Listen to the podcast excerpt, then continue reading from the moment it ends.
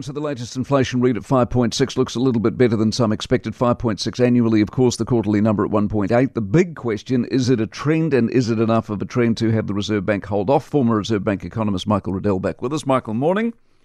Good morning. Food 0.9, for example. Are we getting enough of that good stuff, the good side of the equation, fed in to believe that we've got something good going on here longer term? Uh, no, nowhere near enough to be confident that we're getting anywhere close to a trend that will take us to 2%, which is where we need to be. Um, you know, the Reserve Bank and Statistics New Zealand produce various what they call core inflation measures that look beyond the noise in individual prices, or even looking beyond food prices coming down after the storms uh, at the start of the year. And those really don't show much of a decline at all. Uh, things off the peak, um, but you know, anything over five percent inflation is just terrible. Non-tradable at six point three. Do we still worry then about that? Yeah, absolutely. It's those sort of domestic price pressures that are arising within the New Zealand economy that we should be worried about. You shouldn't pay too much attention to oil prices or fruit and vegetable prices for that matter. They'll go up, they'll go down, they're noisy. Um, it's those persistent pressures arising from built up demand and inflation expectations within the domestic economy.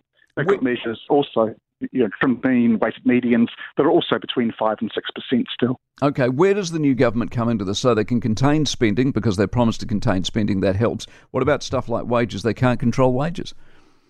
No, indeed. But the big issue here with monetary policy always is what the Reserve Bank does and have they done enough? Um, you know, they were slow to recognise the inflation problem, slow to adjust sufficiently. The debate now is have they done enough? It's possible the economy's already fallen away quite sharply and that will take inflation with it, with it. But if you want more than hope, they probably need to have been looking at higher interest rates.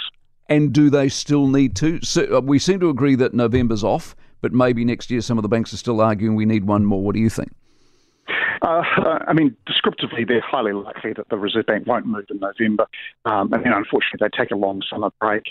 It's far too it's impossible to say, really. I mean, macroeconomic forecasting is something of a mug's game. There are huge margins of uncertainty. For me, they were being on the safe side, they would have acted last month. Uh, they should act in November. Um, but the data could change quite dramatically before February. Okay, Michael, appreciate your expertise as always. Michael Reddell. For more from the Mike Hosking Breakfast, listen live to News Talk ZB from 6 a.m. weekdays or follow the podcast on iHeartRadio.